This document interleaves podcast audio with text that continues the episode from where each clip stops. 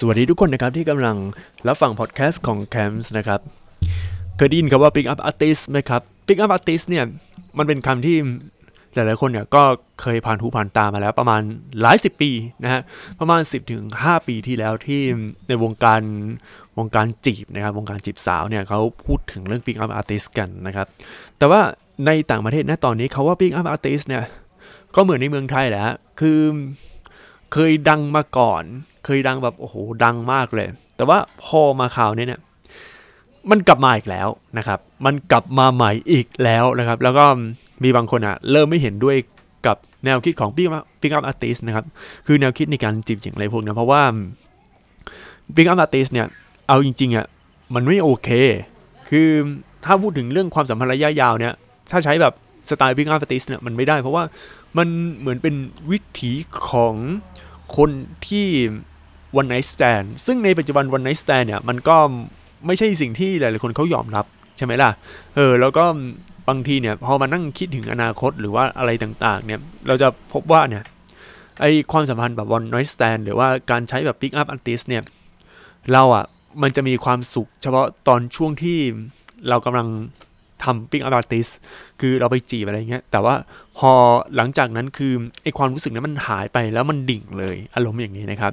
วันนี้เราจะมาพูดถึงเรื่อง pick up artist กันนะครับ เราจะมาเหมือนแฉหรือว่าเรามาพูดเออว่าครั้งหนึ่งมันเคยมีอยู่บนประเทศไทยนะครับ ซึ่ง pick up artist นะครับ ผมใช้หัวข้อว่านักจีบหญิงที่ในปัจจุบันคนรังเกียจนะครับ โอเค เรามาเท้าความก่อนว่าอะไรคือ pick up artist นะครับ pick up artist เนี่ย ถ้าแปลตรงตัว มันแปลว่าศิลปินนักหยิบ หรือศิลปินรถรถปิกอัพซึ่งมันไม่ใช่แล้ว คือถ้าเอาตามตรงนะ pick up artist เนี่ย ก็ศิลปินนักจีบหญิง แต่ว่าเขามันมีที่มาอย่างไง เรื่อง pick up artist เนี่ย คือคนที่บัญญัติคำว่า pick up artist เนี่ย เป็น เป็น pick up artist ของต่างประเทศนะครับ ซึ่งชื่อในวงการก็คือ Mystery โดย Mystery เนี่ยเขาเขียนหนังสือนะครับ แล้วเขาก็เปิดคอร์สสอนจีบสาวจีบอะไรอย่างเงี้ยของเขานะครับ เพราะว่าในยุคนั้นเนี่ยมันเป็นยุคที่อินเทอร์เน็ตก็ก็มีแล้วใช่ไหมแต่ไอการสร้างตัวตนในโลกอินเทอร์เน็ตในยุคนั้นเนี่ยมันยังไม่เหมือนในยุคนี้ คือยุคนั้นเนี่ยอย่างมากก็มี MySpace มี Hi5 มีอะไรเงี้ยมีรูปสวยๆมีแบบ แต่ว่ายังไม่มีการแชร์ความคิดเห็นของตัวเอง หรือว่ายังไม่มีการแชร์แบบไลฟ์สไตล์ของตัวเอง คือยุคนั้นเนี่ยเน็ตไอดอลนะของต่างประเทศ ก็มีแต่ไอการพูดถึงว่า เอ้ย คนนี้เป็นเน็ตไอดอลเขาไม่ได้พูดถึงในเว็บไซต์ คือไม่ได้พูดถึงมาเป็นวงกว้างแล้ว การการที่จะเป็นเน็ตไอดอลในยุคนั้นได้คือมันยากมากๆนะครับ เลยทำให้บางคนเนี่ย เออเราก็จะเริ่มแบบมีสาวสวยมากขึ้น แล้วในยุคนั้นเนี่ย มันเป็นยุคที่สาวสวยเริ่มมาใช่ไหมล่ะ แล้วแบบเริ่มเจอคน แต่ว่าสื่อที่พยายามให้ตัวเองเป็นไนสกายเนี่ย หรือคนที่แบบคนที่ ตามผู้หญิงชอบผู้หญิงทำความดีให้ผู้หญิงอะไรพวกนี้นะมันก็มีมาเยอะมากขึ้นอาจจะเป็นเรื่องมิวสิกวิดีโอหรืออาจจะเป็นเรื่องของหนังที่พยายามทำให้ตัวเราเนี่ยมีความโรแมนติกอะไรอย่างเงี้ยนะครับ อันนี้คือที่มาของแบบในกลุ่ม Make Up Artist นะครับ เลยทำให้กลุ่มที่เป็น selection community ซึ่งอันนี้เป็นกลุ่มใหญ่สุดนะ คือเขาเรียกว่า community ในการแบบ คือถ้าใช้คำว่า selection เหมือนจะ รุนแรงไปหรือเปล่า เพราะว่า selection คือมันเป็นการล่อลวงนะฮะอะเอาง่ายคือกลุ่มจีบสาวแบบกลุ่มใหญ่เลยนะฮะซึ่งในกลุ่ม selection community เนี่ยของต่างประเทศเนี่ยมันแตกสาขาอีกนะครับ มีหลายสาขาเลยก็มี pick up artist มี day game มีอะไรอะ alpha male มี RSD คือมันมีกลุ่มหลายกลุ่ม นะครับ คือถ้าเราไปดู ซึ่งไอการแตกแขนงในกลุ่มแต่ละกลุ่มเนี่ยเขาจะมีแบบศิลปะในการจีบที่ไม่เหมือนกัน อะ บางหลักสูตรอย่างเช่นของ Mystery เนี่ย เขาจะบอกว่าคุณจะต้องเปิดหัวเรื่องในการคุยเรื่อง แบบว่า เฮ้ย เราแบบเรื่องตอนนี้สนใจนะ หรือบางทีแบบ หุยม้าสวยมาก คือคุณไปดูม้าอะไรอย่างงี้หรือเปล่าใช่ไหมคือ คือเขาจะเปิดหัวข้อด้วยกัน ชวนคุยในสิ่งที่มันไม่ใช่ถามไปตรงๆว่าฉันชอบคุณฉันแบบว่าคุณสวย แต่ว่าพอมา day game เนี่ย day game ก็คืออีกแขนงหนึ่ง day game ก็เป็นจีบสาวตามที่สาธารณะทั่วไปพวกสวนสาธารณะ หรือว่าพวกแบบคนเดินไปสยามเดินไปอะไรเงี้ยอันนี้คือ day game ไม่ได้จีบในผับแล้ว ซึ่ง day game เขาจะบอกว่า คุณจะต้องเข้าหาผ่านทางข้างหลัง แล้ว คุณชมว่าเฮ้ยหวัดดี แล้ววันนี้แบบคือคือ,ค,อคุณจะต้องชมส่วนใดส่วนหนึ่งของผู้หญิง ไม่ใช่ว่าอุ้ยคุณสวยอะไรอันไหนสวยจริงไหมล่ะคือคุณจะต้องแบบ โอ้อย่างเช่น แว่นตาคุณสวยจัง หรือว่าโอ้ย วันนี้ผมสวยนะเนี่ย ผมเป็นประกายเลยอะไรอย่างนี้นะครับ แล้วก็ก็มีแต่แขนงนี้เรื่อยๆเนี่ยทำให้วงการ Big Up Artist มีอยู่ช่วงหนึ่งประมาณ 8ปี8ถึง10 ปีที่แล้วอะคือช่วงปี 2010 ต้นๆเนี่ย มันดังนะครับ คือคือมันดังเลย ทีนี้คือบอกก่อนว่า sedition community ของต่างประเทศเนี่ย ที่กลุ่มใหญ่ๆนะ มันจะมี 2 กลุ่มก็คือกลุ่มที่แบบว่าจีบสาวของต่างประเทศ คือคือกลุ่มแบบว่า กลุ่มแบบดีๆ เลย กลุ่มแบบโอ้โห ฝั่งนู้นใช่ไหมล่ะ กลุ่มอเมริกาที่แบบเน้นจีบตอนกลางคืน ส่วนอีกกลุ่มหนึ่งก็จะเป็นกลุ่มของต่างประเทศ แต่ว่ากลุ่มนี้จะเป็นของอังกฤษนะครับ ก็คือเดย์เกมเออคือเดย์เกมเนี่ย อันนี้ก็ผมบอกไปแล้วว่าว่ามันเป็นกลุ่มที่แบบว่าจีสาวต้นกลางวันนะฮะ แต่ว่าพอเวลาผ่านไปเรื่อยๆเนี่ยกระแสความนิยมปิงอัพอาร์ติสเนี่ยในตะวันตกเนี่ยมาเริ่มถดถอยลง เพราะว่าหนึ่งเวลาเราจีบเรื่อยๆเนี่ยคือเราจะรู้สึกว่าเฮ้ยชีวิตของเราเราจะต้องมานั่งจีบหญิงแล้วเราต้องมาเริ่มใหม่แล้วไอ้ความแบบความสำเร็จที่สุดก็คือการได้เบอร์ หรือว่าการไปนอนอะไรเงี้ยเหรอ ซึ่ง บางทีเขาต้องการแฟน เขาไม่ได้ต้องการแบบนี้ เออเขาไม่ได้ต้องการอย่างนี้ มันก็เลยแบบว่า กระแส Big Up Artist เริ่มลดลง ลดลงเรื่อยๆนะครับ พอลดลงเสร็จคราวนี้อยู่ๆวงการ Big Up Artist กลับมาอีกรอบหนึ่ง แต่มันกลับมาแบบไม่ค่อยดี มีทั้งเสียงกลด่า มีทั้งเสียงวิพากษ์วิจารณ์ แล้วก็มีทั้งเสียงที่สนับสนุนก็มีนะครับ ถามว่าทำไมเพิงค์อาร์ติสมันกลับมา เพราะว่ามันมีปรากฏการณ์ซิมเกิดขึ้นนะครับ ซิมก็คือคนที่คล้ายๆไนส์กาย คือผู้ชายที่ชอบผู้หญิง ทำดีให้ผู้หญิง เปยผู้หญิง มาก ๆ แต่ในปัจจุบันเนี่ยพฤติกรรมซิมมันมีมากขึ้น โคตรจะมีมากขึ้นเลยนะครับ ถ้าในต่างประเทศนะ ก็จะมีพวกสตรีมเมอร์ที่คอยสตรีมเกมมีอะไรเงี้ยใช่ไหมแล้วก็ไปบอกอุ้ยคุณนี่ชอบใจแล้วแบบคือถ้าเปย์เงินแล้วเดี๋ยวเขาจะเรียกชื่ออะไรเงี้ยนั่นแหละครับก็คือแบบเป็นพฤติกรรม simp ที่แบบเปย์หนักๆแต่ถ้าในไทยเนี่ยก็จะเป็นพวกแบบชอบ ชอบผู้หญิงมาก ๆ เออวันๆเอาแต่แชร์รูปผู้หญิงคนนู้นคนนี้ก็คือคือต้องแชร์จริง ๆ แบบไม่ได้แชร์แบบว่าเออเราสนับสนุนเขาแล้วก็เปลี่ยนก็เป็นเรื่องของตัวเองแบบเฮ้ยแชร์ช่วยน้องเขาอันนี้อันนี้ยังไม่ซิมแต่ว่าถ้าซิมจริง ๆ คือ วันๆคืออะเป็นสายแบบว่าถ่ายรูปผู้คือคือถ่ายแบบไปงานไอดอลไปเจอน้องคนนี้ไปเชกิไปอะไรอย่างนี้ แต่ว่าพฤติกรรมเหล่านี้มัน ไม่สามารถบ่งบอกว่าคุณคือซิมนะ แต่ถ้าคุณทำมากมากเกินไปคือในโปรไฟล์มีแต่คุณไปเชกิไปแต่คุณไปไอดอลไปอะไรอย่างนี้นะ อาจจะโดนซิมก็ได้ เพราะว่าพฤติกรรมคือคือเหมือนแบบโอ้โหคุณคุณชอบแบบผู้หญิงแล้ววันวันคุณไม่เคยเจอผู้ผู้หญิงอันนี้มาเลยจริงไหมล่ะเออมันจะเป็นอย่างนี้นะครับ เลย เลยกลายเป็นว่าไอการที่วิธีการซิมมันเกิดขึ้นในต่างประเทศเนี่ย มันเป็นภาพลบ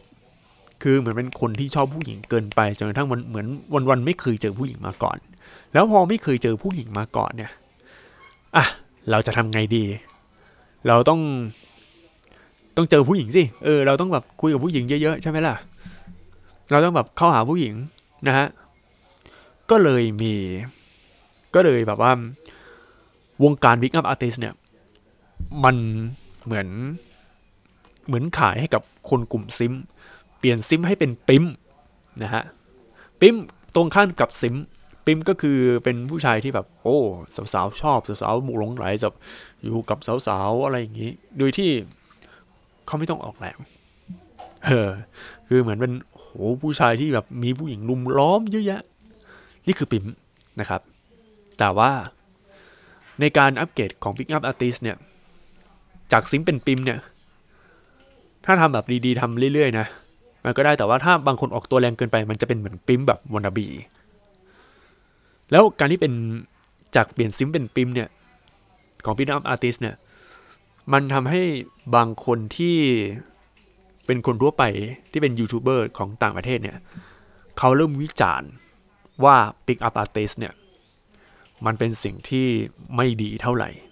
เริ่มไม่ยอมรับ คือคือคุณจะต้องทำความรู้จักกับคนใหม่ด้วยวิธีของ Pick Up Artist แล้วแบบว่า มันมันได้เหรอเฮอมันมันได้เหรอนะครับ ในขณะเดียวกัน สิ่งที่ให้แบบวงการ Pick Up Artist เนี่ยมันชัดเจนยิ่งขึ้น คือเหมือนขายพวกกลุ่มซิมเนี่ย ให้เป็นปิมก็คือ Alpha Male Alpha Male เนี่ยคือ ถ้าแปลตรงตัวคือเป็นผู้ชายผู้ชายที่แบบว่าเหมือนเป็นผู้นำผู้ชายที่เก่งอะไรอย่างเงี้ย เป็นคนที่โอ้โหมีกล้ามมีแบบผู้ชายที่ผู้หญิงชอบนะครับ แต่ว่า Alpha Male เนี่ย มันไม่เหมือน Pick Up Artist ไม่เหมือนแบบว่าพวกแบบปิมนะครับ คือ Alpha Male เนี่ยเขาจะเป็นผู้ชายที่สาวๆชอบสาวๆต่างต้องการ คือ Alpha Male นะ ถ้าเทียบกับในประเทศไทยก็จะมีพวกแบบกลุ่มดอนทวนเออคืออัลฟาเมลเขาจะไม่เน้นจีบเขาจะเน้นเรื่องการพัฒนาตัวเอง การแบบเออพูดคุยกันอะไรอย่างเงี้ยแต่ว่าถ้าเราอัลฟาเมลมากเกินไปเนี่ยมันมันจะดูแปลกๆเออเพราะว่ามีช่วงหนึ่งผมก็สนคือแบบทำเรื่องอัลฟาเมลทำแบบว่าอยู่ในวงการนี้ก็ลองทำนู่นทำนี่แล้วก็พูดคุยไปเรื่อยๆนะครับ เออแล้วพอเอาจริง ๆ มันปรากฏว่ามัน มันจะเริ่มมันจะบูชิดแล้วอะเออ แล้วพออัลฟาเมลมาเนี่ย ที่มันมาก็เพราะว่าปรากฏการณ์ simp ด้วยนะครับ แล้วก็พวก alpha male เขาจะโจมตี simp ว่า อุ้ยมันมันพวก simp ชัดๆ มันไม่ดีเออคุณลอง alpha male ดีกว่าไหม ก็เริ่มจากการดูถูก แล้วก็พอดูถูกไปดูถูกมาเนี่ย คนก็อะเริ่มเป็น alpha male แต่ปัญหาคือไอการที่อ้างตัวเองว่าเป็น alpha male บ่อยๆ มากๆเนี่ย ก็มีนักวิจารณ์ YouTube หลายคนนะครับ คือนักวิจารณ์ใน YouTube เนี่ย เอาจริงๆนะ ในต่างประเทศคือมีเยอะแยะมากเลยที่ทำคลิปเกี่ยวกับการวิจารณ์นู่นวิจารณ์นี่แล้วแบบว่าลองเฮ้ยมันมันไม่ใช่ เออเราเรามาคุยกันว่าเออ alpha male อย่างเดียวมันไม่ได้ เพราะว่าบางที beta male มันก็ดีเลยกลายเป็นว่า beta male นะตอนนี้มันก็เหมือน simp นะครับ มันก็เหมือนกลายเป็น simp อะไรอย่างนี้นะฮะแล้วพอมาอย่างนี้เข้านะครับมีกระแส alpha male มากเข้าเนี่ย ก็ pick up artist เนี่ยมันก็เติบโตมากขึ้นนะครับ คนก็อะไม่อยากเป็นซิมแล้วอยากจะเป็นปิมนะครับ แต่หารู้ไหมว่า การที่คุณเข้าในวงการเหล่านี้นะครับ คุณอาจจะตกเป็นเครื่องมือของการตลาดของโค้ชเหล่านี้นะครับ และโค้ชสอนจีบหญิงบางคนเขาก็เปลี่ยนมาเป็นไลฟ์โค้ชไม่คือคือคือต้องเข้าใจก่อนว่า พวกนี้นะที่เขาทำคลิป YouTube ที่บอกว่าสอนจีบสาวจอนสอนอะไรอย่างเงี้ยนะเขาเปิดคอร์สด้วย นะครับเขาเปิดคอร์สแล้วในปัจจุบันที่โอ้ยวงการวงการแบบว่า PUA วงการแบบ Pick Up Artist นะมันเริ่มหดถอยลดลงเรื่อยๆเนี่ย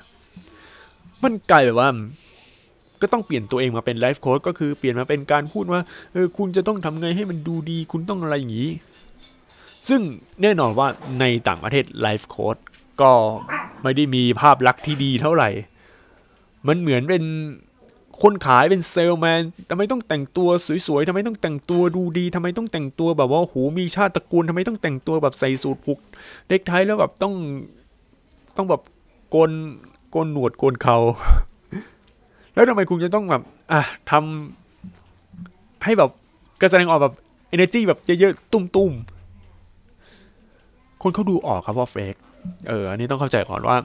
คือคือพอผมดูพอ แบบเหมือนตาสว่างอยู่ช่วงหนึ่งก็คือ คือเฟกเลยนะเฮ้อในขณะประเทศไทยนะไลฟ์โค้ดเนี่ยเวลาพูดถึงก็จะพูดถึงการเป็นคนรวยการเป็นคนประสบความสำเร็จการเป็นอะไรอย่างนี้เขาจะไม่พูดถึงไลฟ์โค้ดในแง่ของการเป็นผู้ชายที่แบบโอ้โหอย่างนั้นนะครับ เพราะว่าต้องเข้าใจก่อนว่าในต่างประเทศนะ เรื่องเงินคือแทบจะเป็นเรื่องรองไปเลยเออเพราะว่า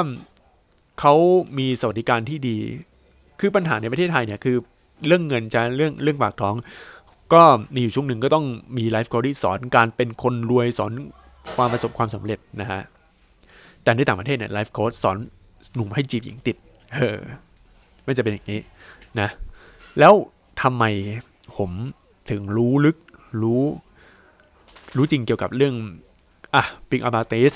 นะครับ โอเค เดี๋ยวเล่าให้ฟังก่อนว่า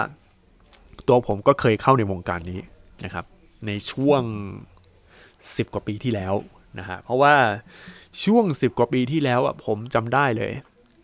ประมาณ 10ถึง12 ปีมั้งมันมีหนังสือ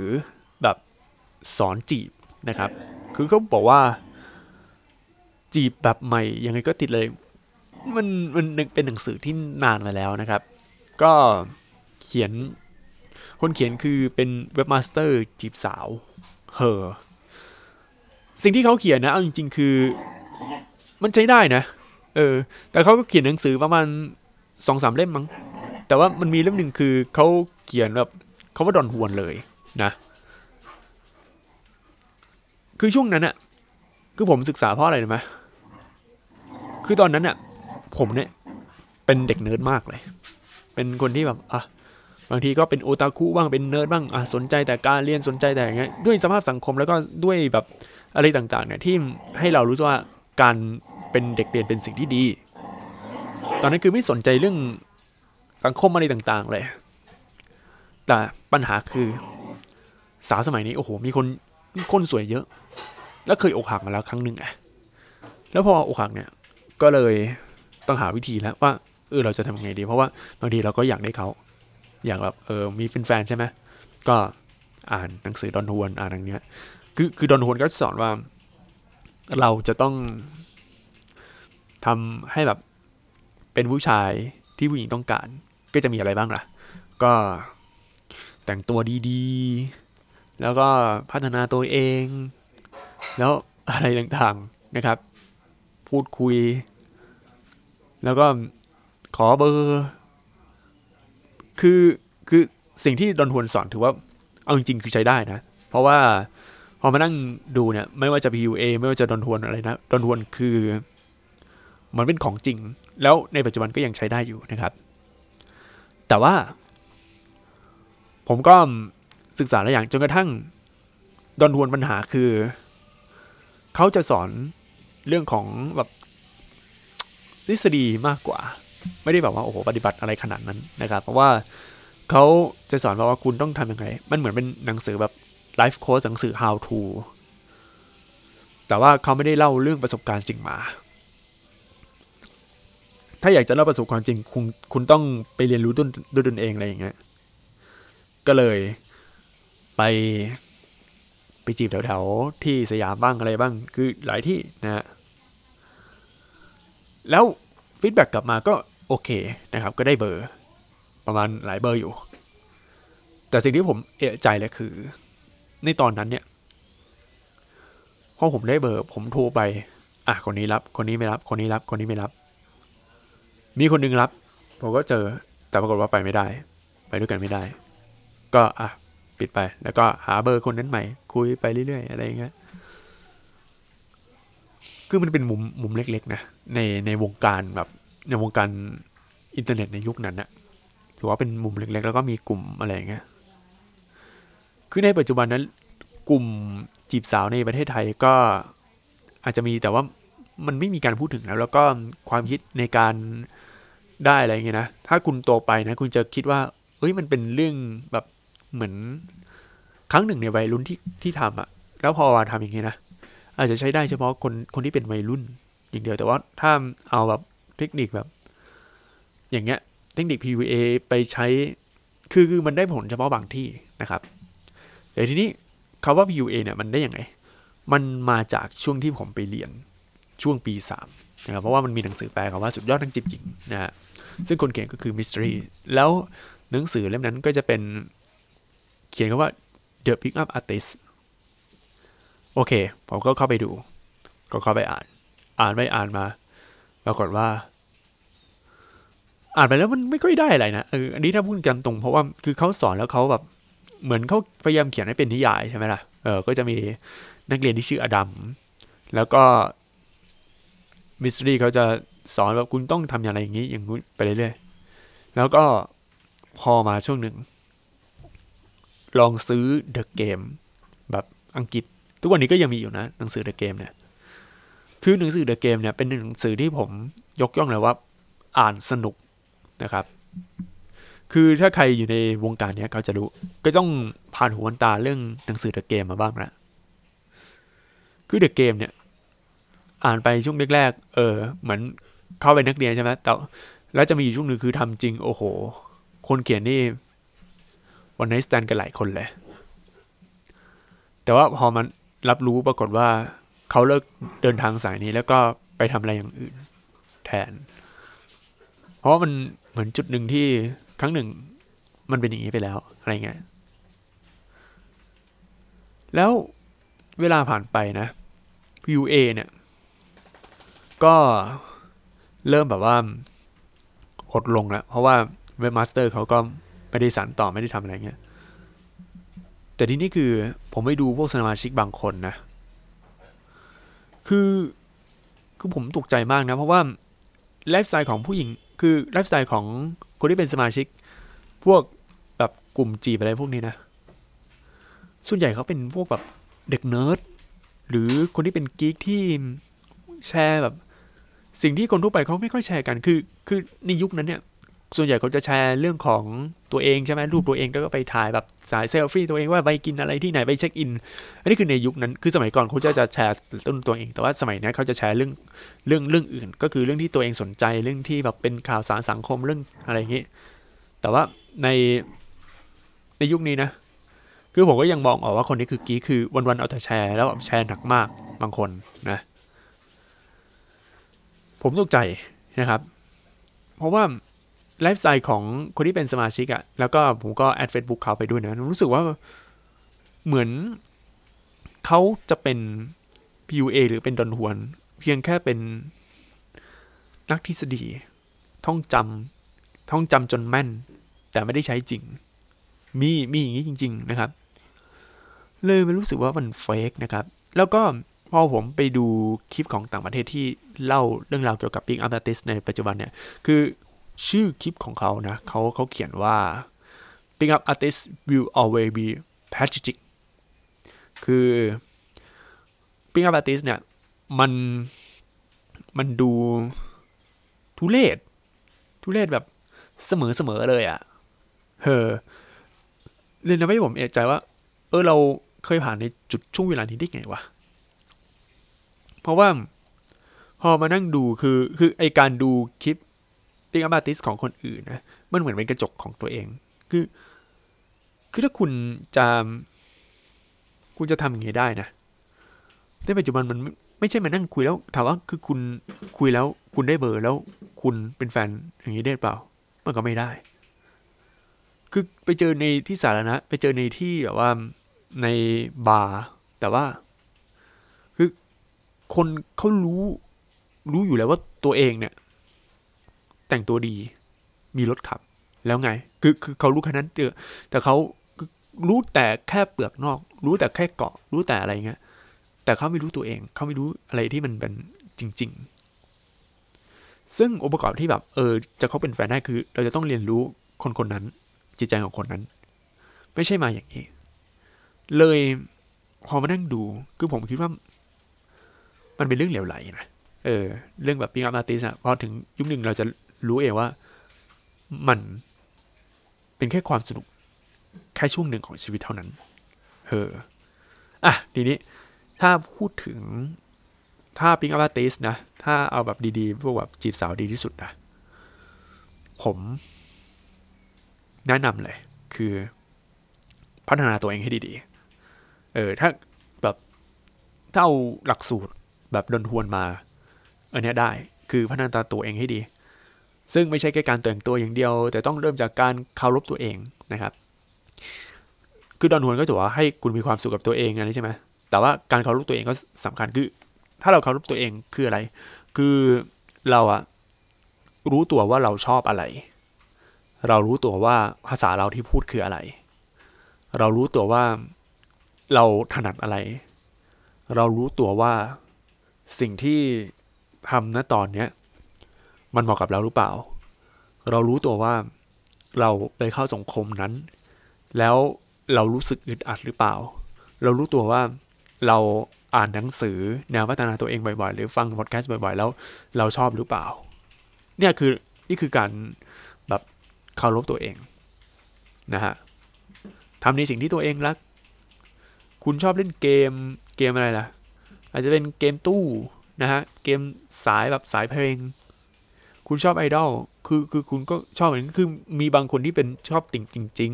ๆ แต่ว่าไลฟ์สไตล์ของเขาเขาก็คือเหมือนเป็นส่วนหนึ่งของชีวิต เออ คือเราต้องทำแล้วตัวเองนะ และไอเรื่องซิมไม่ซิมซิมไม่ซิมซิมไม่ซิมเนี่ย